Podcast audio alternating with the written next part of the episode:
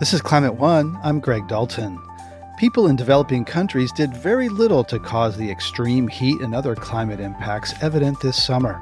We cannot talk about the ability to bounce back from the worst of climate if we do not deal with the ability for communities to lift themselves from poverty.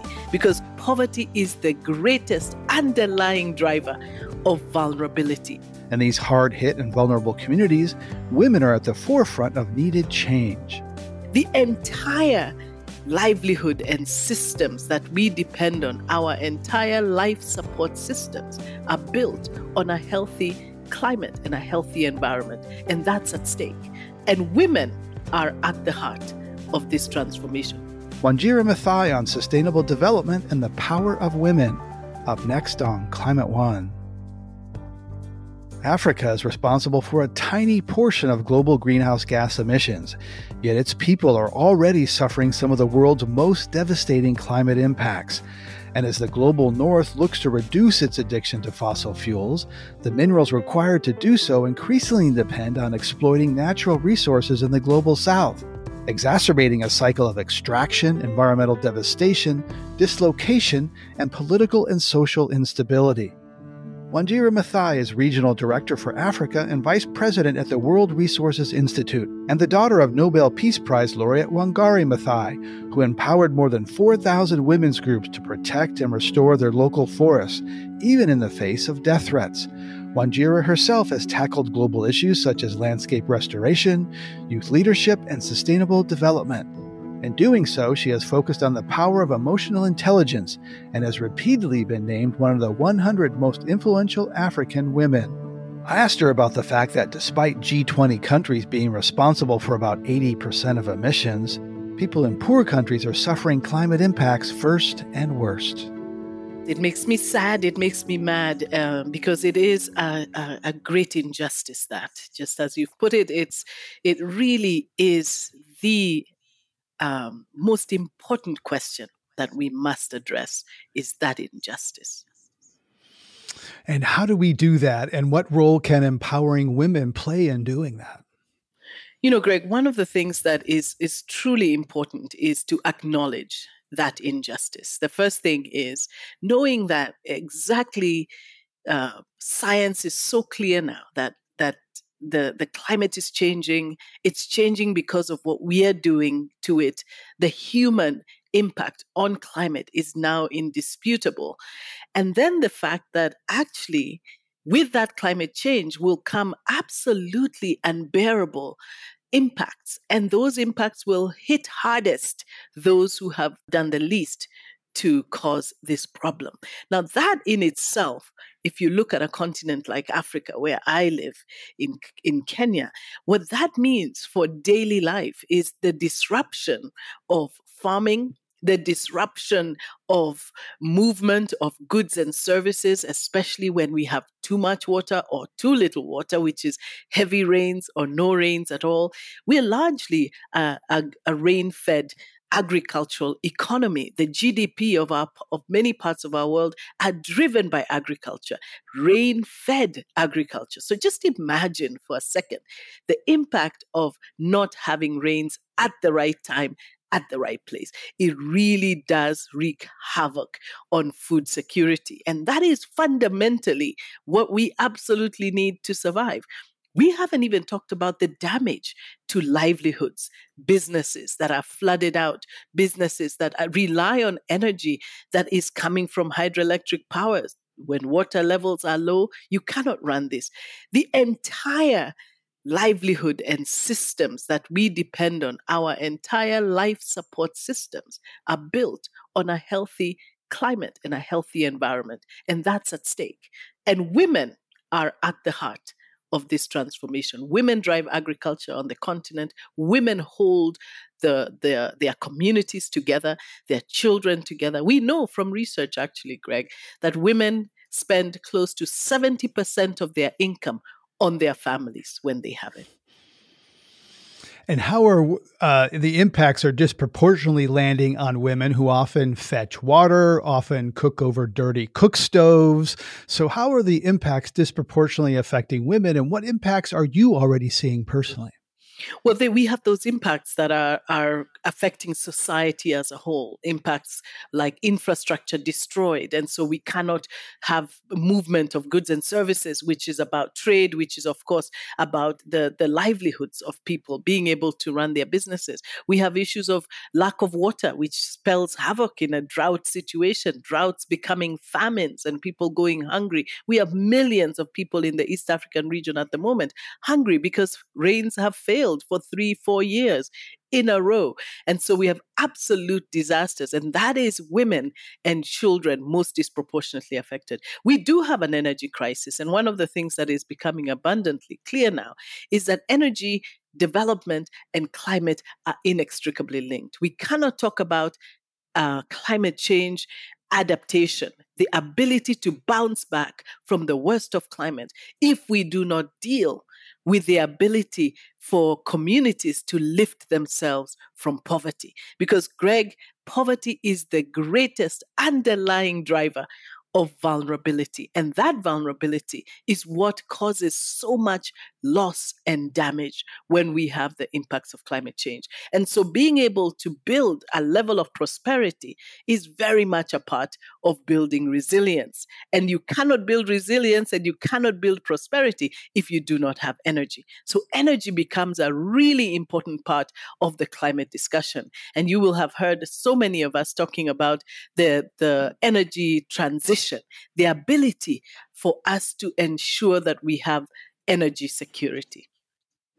Right. In that transition, we know that uh, developing countries, if they develop in the fossil intensive way that the industrialized North developed, uh, that explodes uh, carbon emissions. So, how can that prosperity you're talking about happen in a new, cleaner way? Is it with leapfrogging technology? It's not by following the playbook of Europe and North America.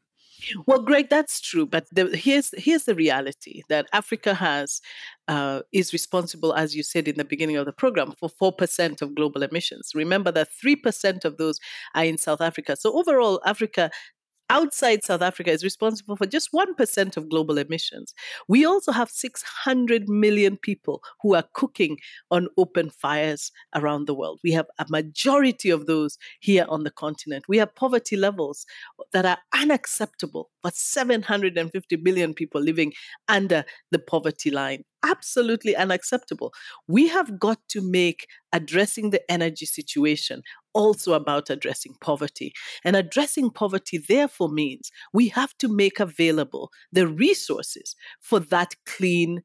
Uh, energy transition because we know, unfortunately, Greg, there has been very little solidarity with the vulnerable countries on the renewable energy agenda. Yes, we know that that's the best way to go. Yes, we know that that would be even cheaper, but it takes a significant amount of resources to build the technology and put it in place to deliver renewable energy and sustainable energy for all.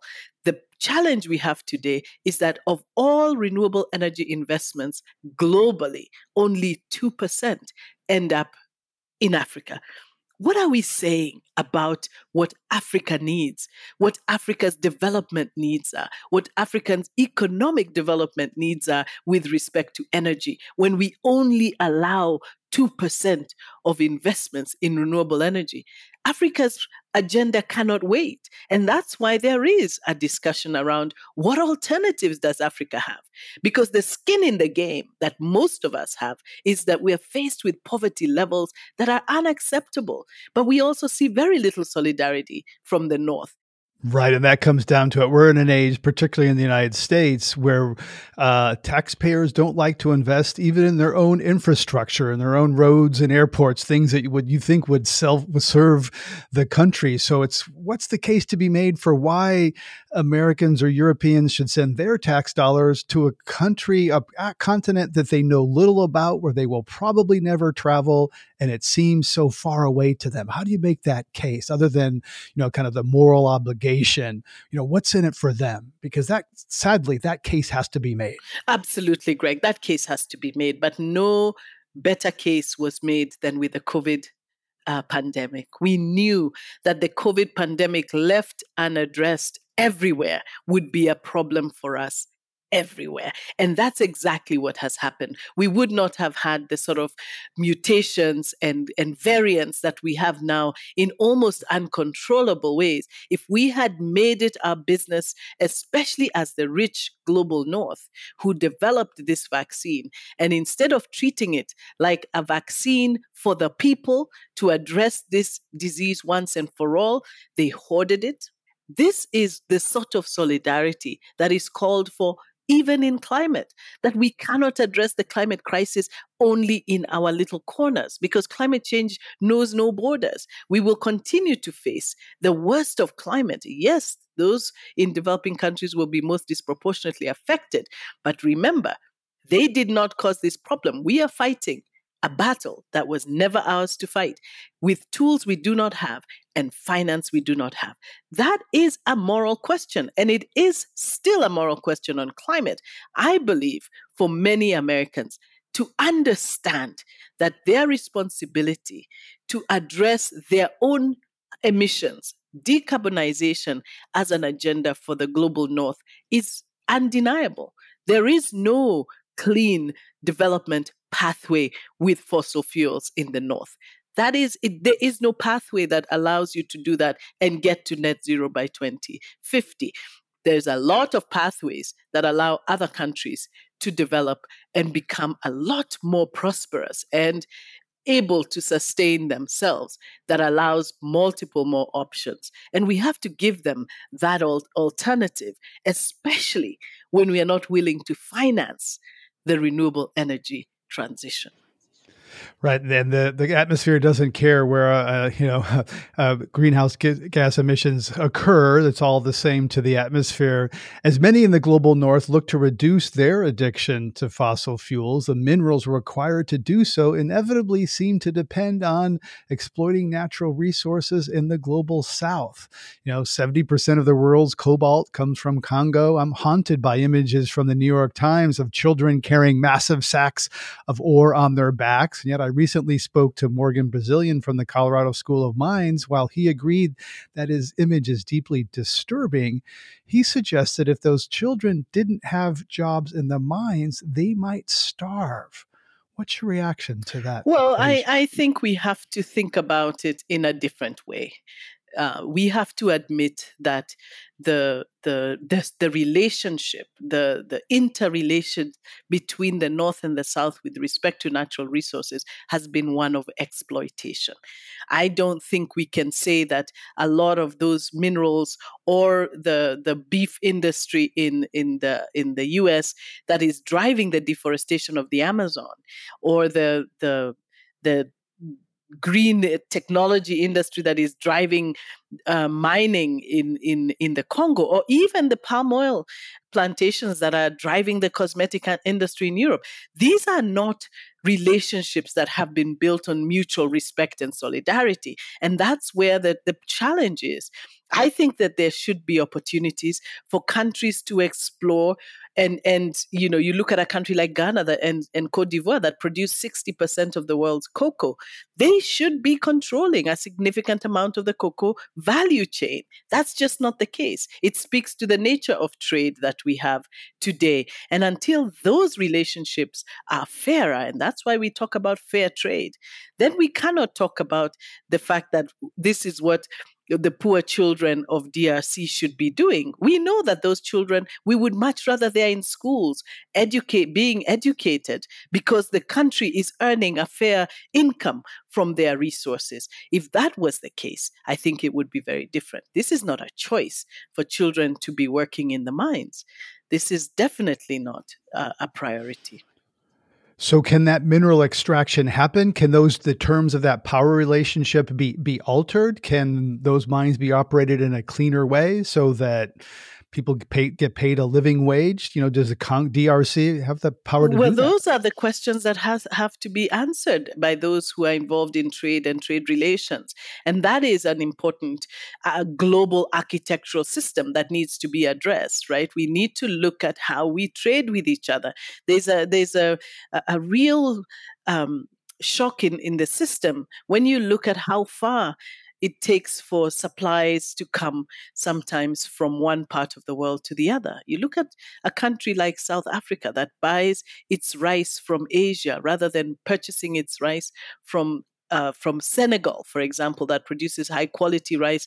But there are trade barriers, and that's why we must continue to work on the trade architecture because that will be part of building prosperity. Africa's prosperity agenda is serious. We have got in this next decade to build the level of prosperity this continent deserves. And there's absolutely no reason why they cannot trade more with each other. Our intra Africa trade is historically low. 15% of trade goes on within African countries. You look at Asia, it's about 60%.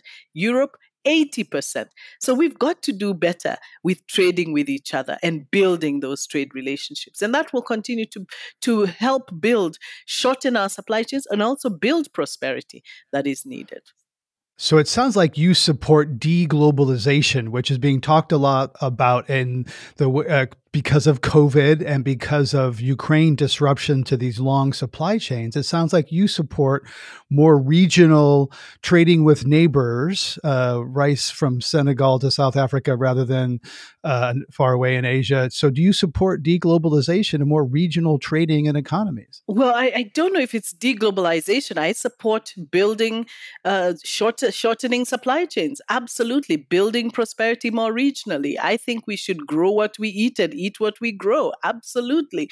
We need to do better with regional trade. That's how we'll build prosperity. We need to do better with value addition. That's how we'll build prosperity. There's a reason the president of Ghana continues to talk about the fact that he will start producing chocolate in Ghana the sooner the better, so that they can build prosperity with the resources that they have. The same should be across the world. And that will be the only way that we can build the sort of prosperity we want to see. You're listening to a Climate One conversation about sustainable development and the power of women with Wanjira Mathai. Coming up, how working with her Nobel laureate mother changed Wanjira's life. I always felt like I was basking in her light, and I still do today. Everything good that happens to me, I always attribute sometimes to the inspiration that she was in my life. So that's nothing to me but light. That's up next when Climate One continues. Wangari Maathai won the 2004 Nobel Peace Prize for her contribution to sustainable development. She started the Greenbelt movement, which empowered more than 4,000 women's groups to protect and restore their local forests, even in the face of death threats. Wanjira Mathai has continued her mother's work by serving on the boards of both the Greenbelt movement and the Wangari Maathai Foundation. I asked her to say more about what she means when she says she's basking in her mother's light. I mean, to have had the privilege of working with my mother for 12 years was one of the highlights absolute highlights of my life. You know, many of us um, our mothers do what they do. And when I was growing up, I just thought my mother, that's what my mother did, just like somebody else's mother did something else. And I, I knew what she did, and she went to work every day and did it. But I never thought it extraordinary in any way. And I never thought her extraordinary. She just did her work with diligence and commitment, as I had always known. It was only later that I, I started working with her and I would look over her shoulder and, and I, I really started to appreciate just how genius the work of the Greenbelt movement was, and just how genius and connected and thoughtful uh, she had been in creating this incredible women's movement and and tapping into the brilliance of those women, their knowledge, to be sensitive. A lot of the communication with these communities was in their local language. She was very keen that people understand what you're telling them. That if we speak in English or Kiswahili, not everybody can understand. So let's make sure that all the forms that these women are filling and all the people working with them speak their language. And that was a really wonderful thing that catalyzed this movement. And so I, I always felt that to have had the front row seat in this amazing, amazing theater of her life was a, a, privilege of very high honor. So I always felt like I was basking in her light, and I still do today. Everything good that happens to me, I always attribute sometimes to the inspiration that she was in my life. So that's nothing to me but light. Mm, what a tremendous gift. Thanks for, thanks sharing that.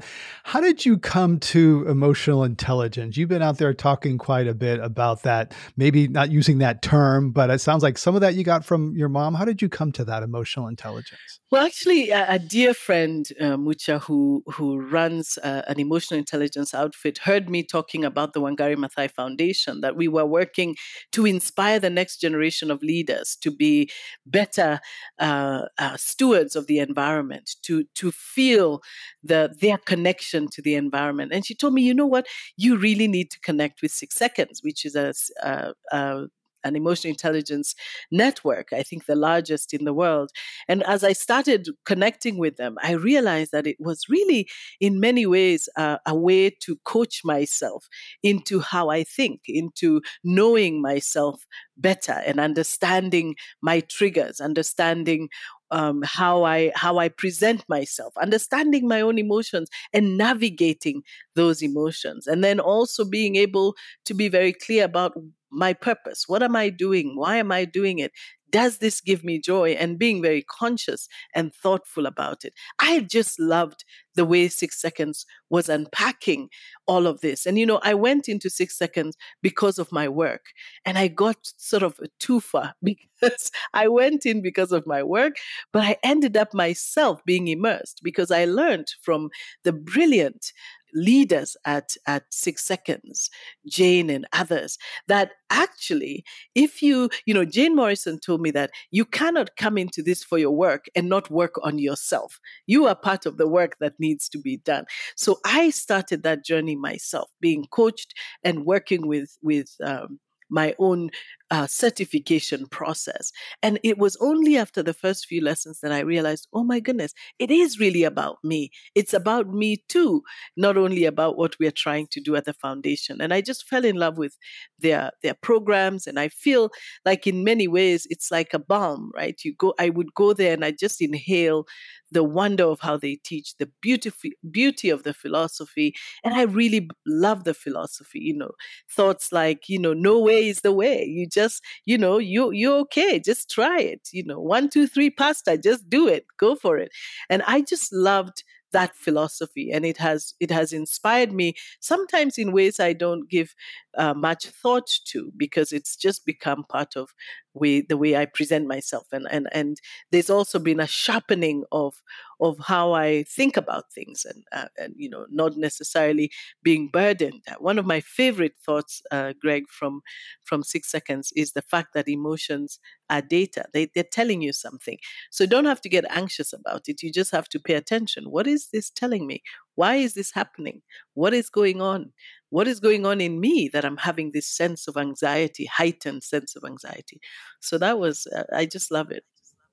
Yeah, Six Seconds is an emotional intelligence network. I interviewed uh, one of the people involved, Josh Freedman, with uh, Daniel Goleman, who wrote the book and Emotional Intelligence. And I remember Josh saying at one point, you know, all change begins within because we're looking uh, outward. In fact, I recently came across the the quote from Rumi, the Persian poet and theologian, who said, "quote Yesterday I was clever, so I tried to change the world. Today I am wise, so I am changing myself." Mm which I think gets to that's really good. That's really talking good. about. Yeah. So, with regard to climate, how do you approach changing the world and also changing yourself with respect to climate disruption? And I'll confess that I struggle with this because I know that all change begins within, and yet the narrative of individual responsibility is one that the oil companies have propagated because they want to turn responsibility away from them and the suppliers back on individuals. So when I say like I'm that help, how do you sort that one out? If change begins within, how do we not fall into the trap of oh, it's my carbon responsibility, it's my footprints the problem, not the energy suppliers who are blocking progress? Well, I think it's it's it begins within because the the reason energy supply is blocking progress is because we are demanding it. We are the we are the creators of that demand. We are the ones who create the demand for for um, for fossil fuels. I mean, if we shift, so the market shifts. Nothing shifts uh, with demand like markets. I mean, when you consider the fact that COVID hit us and we stopped flying instantly. The, you know that. There you go. It was th- there is nothing more powerful than the demand that we present as individual consumers. And that's why consumerism is such an important part of the climate solution. We have to change how we consume. And the more we learn about it and it's hard work it's hard work of course to shift. It's hard work. For me i'm a work in progress myself. So just trying to make the sort of shifts that we need to make that we are so used and habituated to doing things in a certain way taking hot baths in a certain way, not even thinking about how this water is heated that we are using you know to, to listen to some of the european conversations right now when they're faced with this energy crisis and to think that if you turn your heat a little bit down just a little bit you can save this much if we all do it. It's so fundamental this adjustment that we all have to make According to a recent IPCC report, people in climate vulnerable countries are 15 times more at risk than developed countries. Bangladesh is 15 times more vulnerable than the Netherlands. How much of that is simply geography, and how much of that is perhaps trade and some of the things we're talking about that are connected to perhaps colonial legacies? Well, Greg, actually, it is not geography because that very uh, statistic that you've mentioned about the Netherlands and Bangladesh the Netherlands per capita is at more risk than Bangladesh. Bangladesh should not have uh, as much damage as as uh, the Netherlands because the Netherlands is is more exposed per capita to sea level rise. But we know that in Bangladesh, given the same situation, Bangladeshis will be 15 times more more uh, affected. So it has nothing to do with geography. It has everything to do with prosperity because you build the sort of technologies. that you know we know how brilliant the Netherlands are about protecting themselves from sea level rise. The sort of research technology that goes into protecting themselves. This is not the case for Bangladesh, and so it is a it is a difference in in um, in prosperity as well.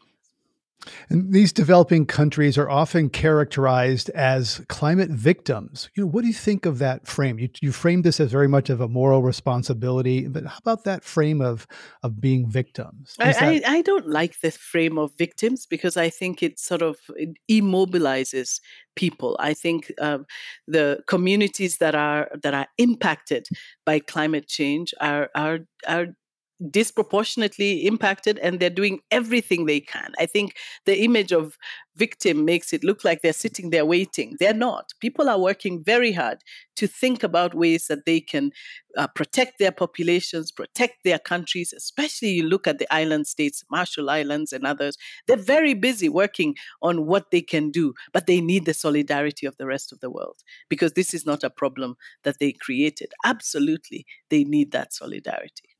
You say that the climate conversation is intellectual and it should shift to more of an emotional one. Talk about that, how people talk about climate kind of up in their head with lots of facts and charts and figures and should be more of a from a different heart centered place. Right, you know, and I do too. I mean, I know all the science, I, I, read it, I'm charged by it. I feel like I'm motivated by a lot of these facts, but it's it just, just seems to be, eh, if you look at the very fundamental one, that 80% of the G20 is responsible for global emissions. We are headed like a speed train in the wrong direction. We have eight years, maybe even seven, to arrest catastrophic climate change. Think about that for a minute. We have to do it in the next seven years.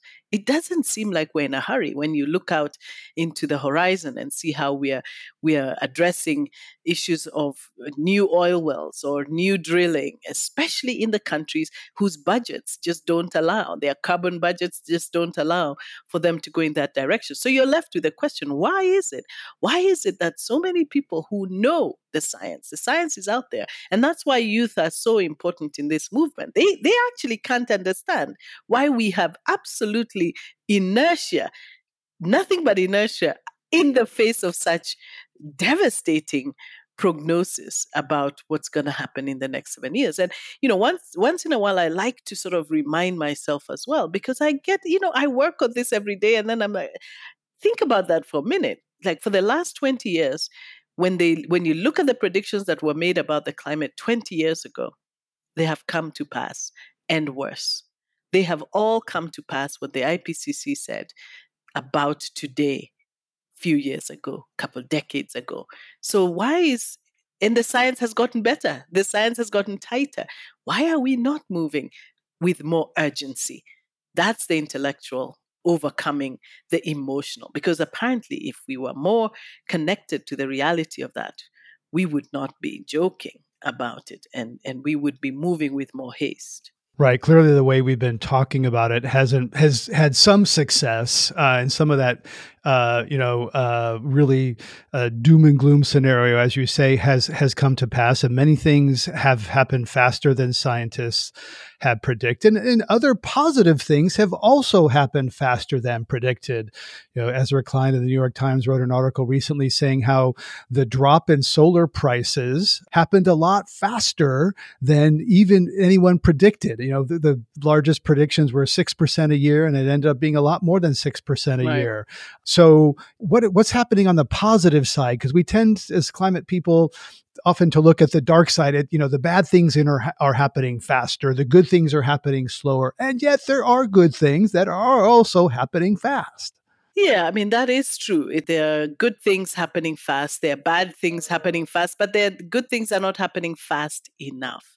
And that's the difference. I think we need to, unfortunately, we need to move faster. We've caused untold damage. We've caused with the way we've we've developed. And and I think we have to move fast, but with with justice, to acknowledge that there are people who haven't been responsible for this and who must be lifted out of poverty because you cannot adapt to climate change when you're at a certain level of poverty. When you're on the cliff, you're on the cliff, even if you have all the best dikes. I mean, it is literally uh, an issue of, of prosperity as well. And that's why the development agenda for vulnerable countries is so important. The poorest of the poor cannot be allowed to continue. You can't adapt against that. That's just impossible. And one area where I think that comes to home or hits people in the wealthy countries is um, is migration. You know, we know that that uh, hungry people, where there's collapse of agriculture, um, move to seek that, whether it's in Syria or from Central America or from the Mediterranean and into Europe, and that has rocked the political order. So, how about climate migration? You know, do you hear that? You know, kind of saying like, you know, Africa needs to be able to feed itself, or else you know hungry continents on the move could really rock the political order. Well, even locally, I, I, I, don't even like to think that, you know, we, we sometimes assume people are very desperate to go out of their countries. They're not. Many people actually would rather be at home and, and sure. you know, deal with, with deal with what they have and, and maybe move around and try and, and shift and adjust. And so by the time people are leaving their homes, it's the worst of the worst situation.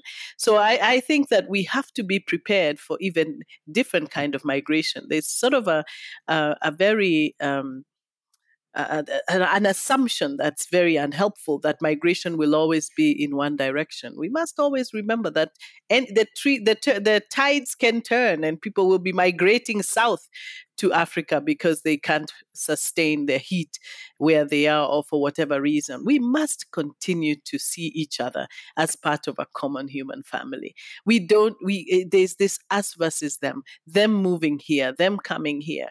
No, I think we need to realize that if we are not well in Africa, you are not well where you are.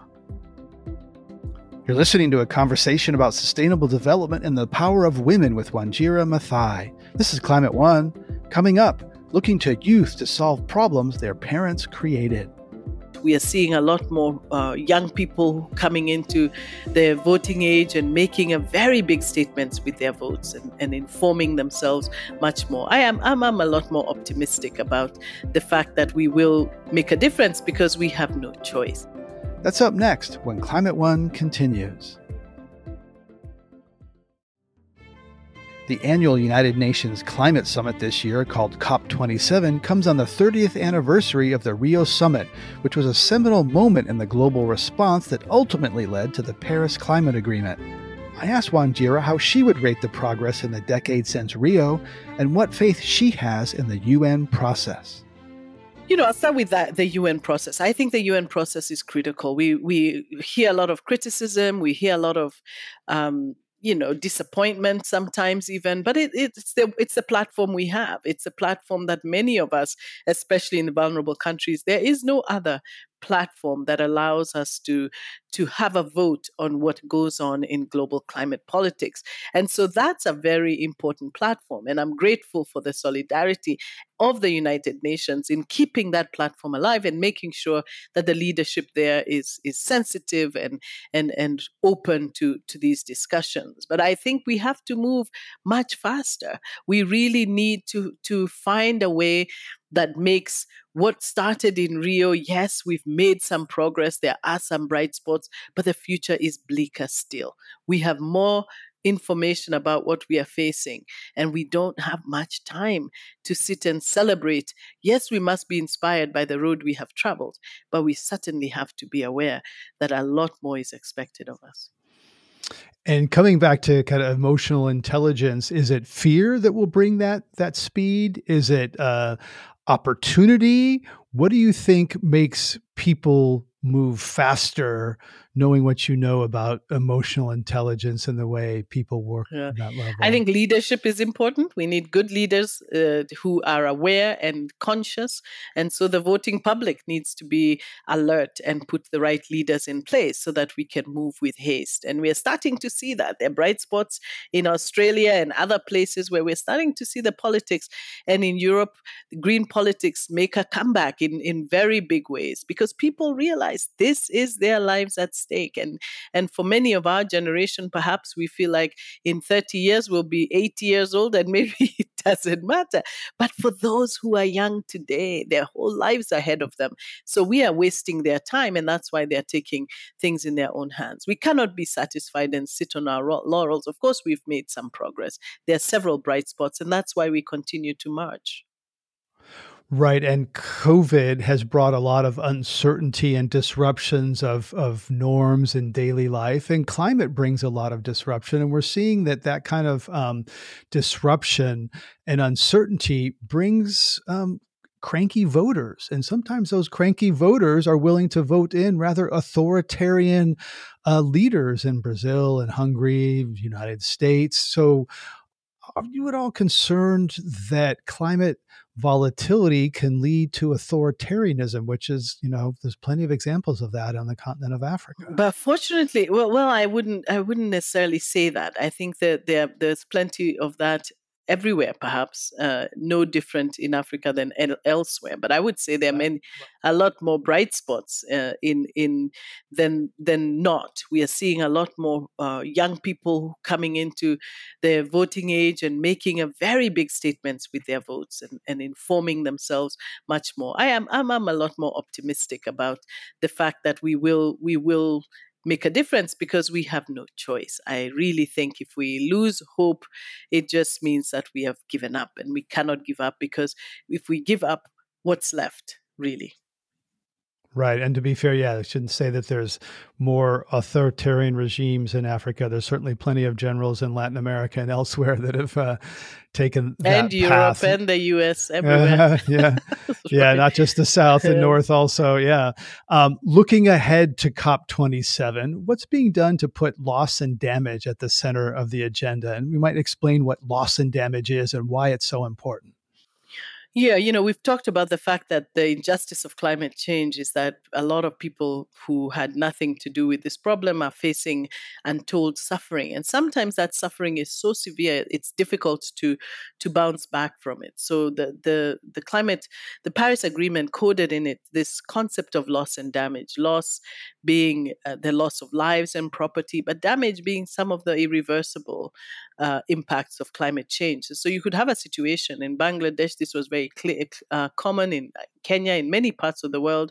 Even now, we, we are seeing this in the north, where there's a severe climate uh, event and uh, after the event is over, there's some recovery, but there's also some irreparable damage. And that, that is where the, the loss and damage comes in. And the Paris Agreement had in it that we need to avert address, we need to minimize, avert, and address loss and damage. We've done a decent job of minimizing and averting with all of the early warning systems and everything that we put in place. What we haven't done well with is addressing loss and damage. And this is what the COP27 uh, Glasgow Work Program on Loss and Damage is about. It's like getting loss and damage finally squarely on the map financing the Santiago network, which is the the the agreement that was a, that was created, the Warsaw program that was created to make the mechanism that to activate the, the loss and damage facility my hope is that COP27 will see that facility come to life. We'll see real financial flows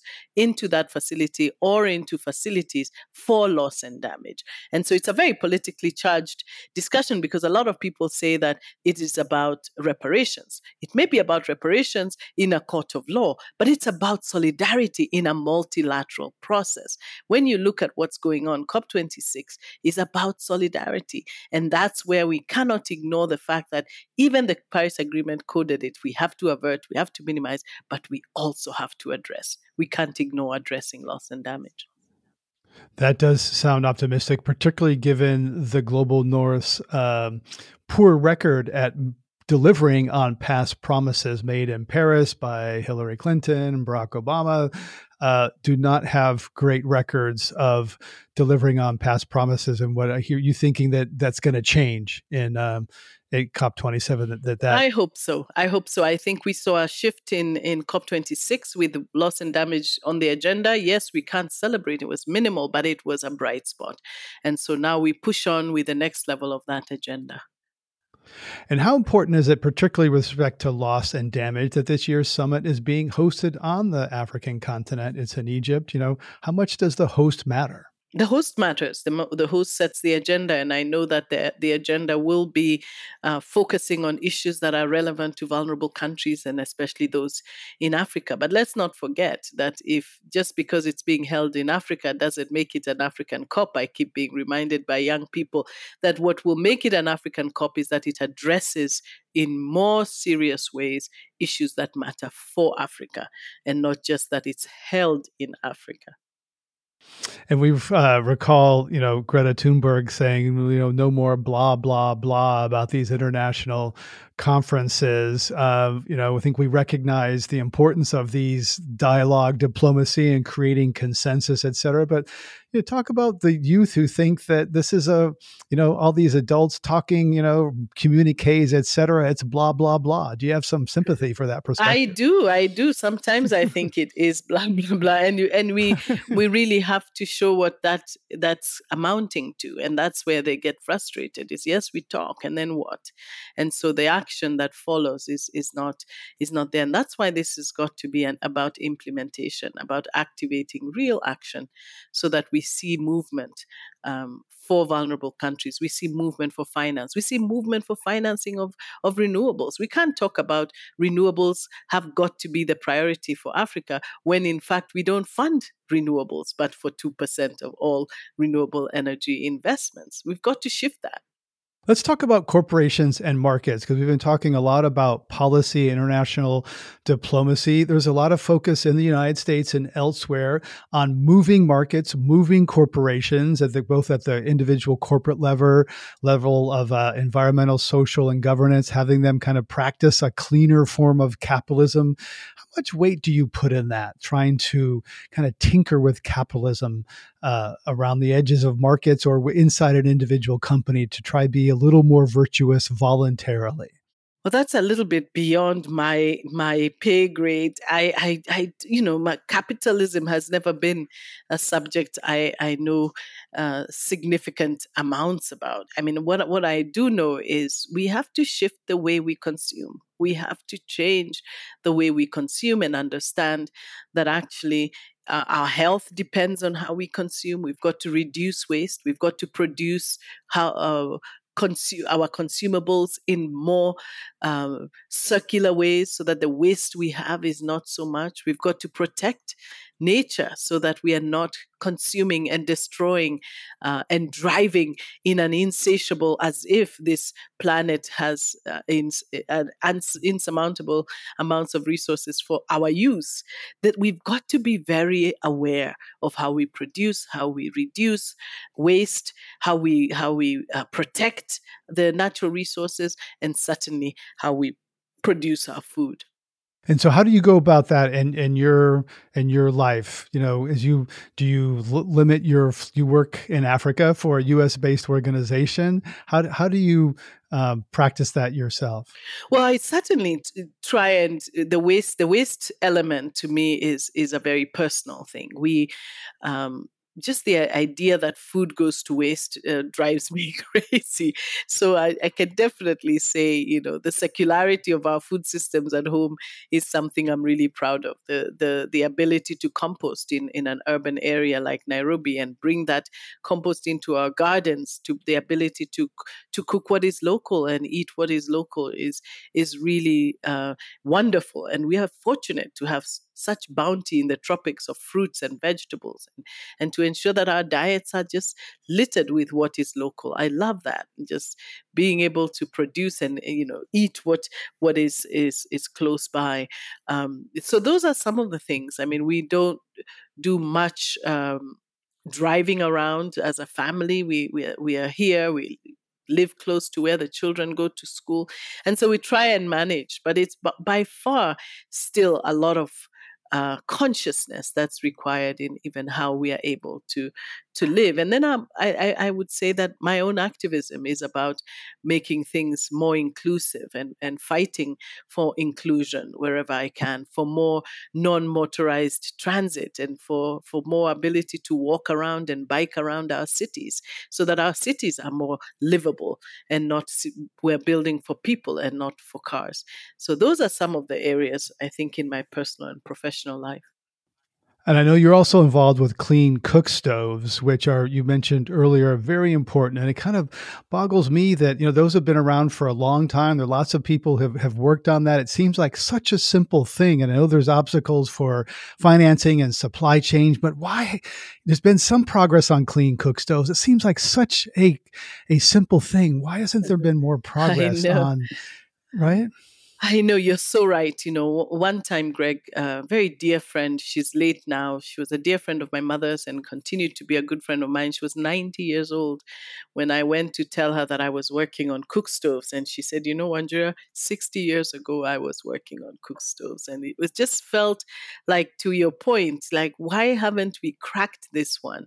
There's, there's a lack, I think, a lack of understanding. We're understanding much more the, the, the enormity of the problem. You know, see seeing is believing, to start to see the fact that so many people, 80% of Kenyans, still cook on open fires. Imagine that. That is a huge number of people. And that's why the energy agenda has to be about access. We have SDG 7, sustainable energy for all, that is reliable, that is affordable, that is modern, that is accessible for all. This has got to be a rallying cry. And that's what the, uh, the clean cooking agenda is about, is acknowledging just the enormity of this problem that doesn't get seen, yet it's pervasive. We cook two and three times every day, and yet we don't necessarily see this as as big a problem as it is. But I think it's becoming, as the science even around the impacts on health, it comes the impacts on uh, the impact of indoor air pollution on outdoor air pollution is significant. And so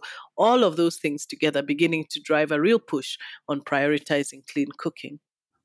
Yeah, that's happening certainly in the United States. There's a awareness of indoor air quality from methane gas stoves. People now have uh, these air monitors because they're measuring uh, pollution from wildfires, and they also notice when they turn their stove on, it, the the pollution goes way up yeah, indoors, yeah. and that's an awareness. Yeah. How much of that awareness, that resistance, do you think is because women do much of the cooking and the men don't care or notice? I think more that they don't notice. You know, I was in India once and had one of the most profound statements I've ever heard. It's this man, after he heard about the impacts of cooking, and India was at the time actually beginning that subsidized LPG program for, for people to, to, to have universal access to LPG gas for cooking. And this man said that after the, the workshop, he said, I never realized I was sending my wife to the kitchen to die. It was so profound that it, it you know you eat the meals but you don't realize the impact I think it's a, it's it's always been one of those slow things. Women do the cooking, women and children are often in the kitchen, and the impacts are more disproportionate on them. So, as we wrap up here at the end, you know, where do you go to? How do you maintain your own personal resilience and upbeat outlooks? You know, some of it clearly from your connection with your mother, it sounds like, uh, you know, you, uh, et cetera. But wh- what's your source of renewal and resilience when you're thinking about climate and this injustice and equity uh, every day?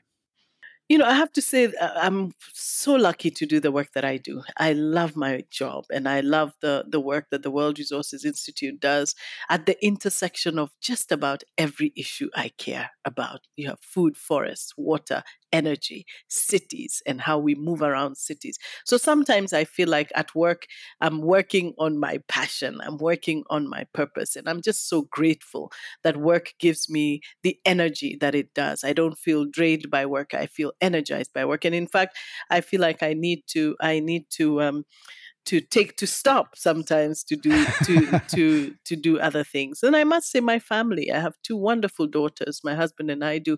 And and just spending time with them and and just being on a on a you know no just chilling out as my youngest one likes to say is is really just really um energizing and and wonderful. It it it just reminds you that this is what it's about Mm, thank you very much for sharing that.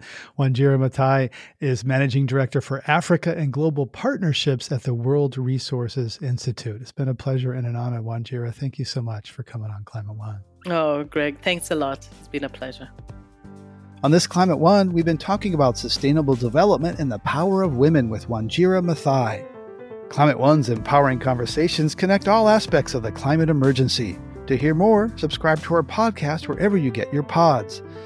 We know that talking about climate can be hard, awkward, difficult, sometimes depressing, and it's critical to address the transitions we need to make in all parts of society. Please help us get people talking more about climate by giving us a rating or review if you're listening on Apple. You can do it right now on your device. You can also help by sending a link to this episode to a friend. By sharing, you can help people have their own deeper climate conversations.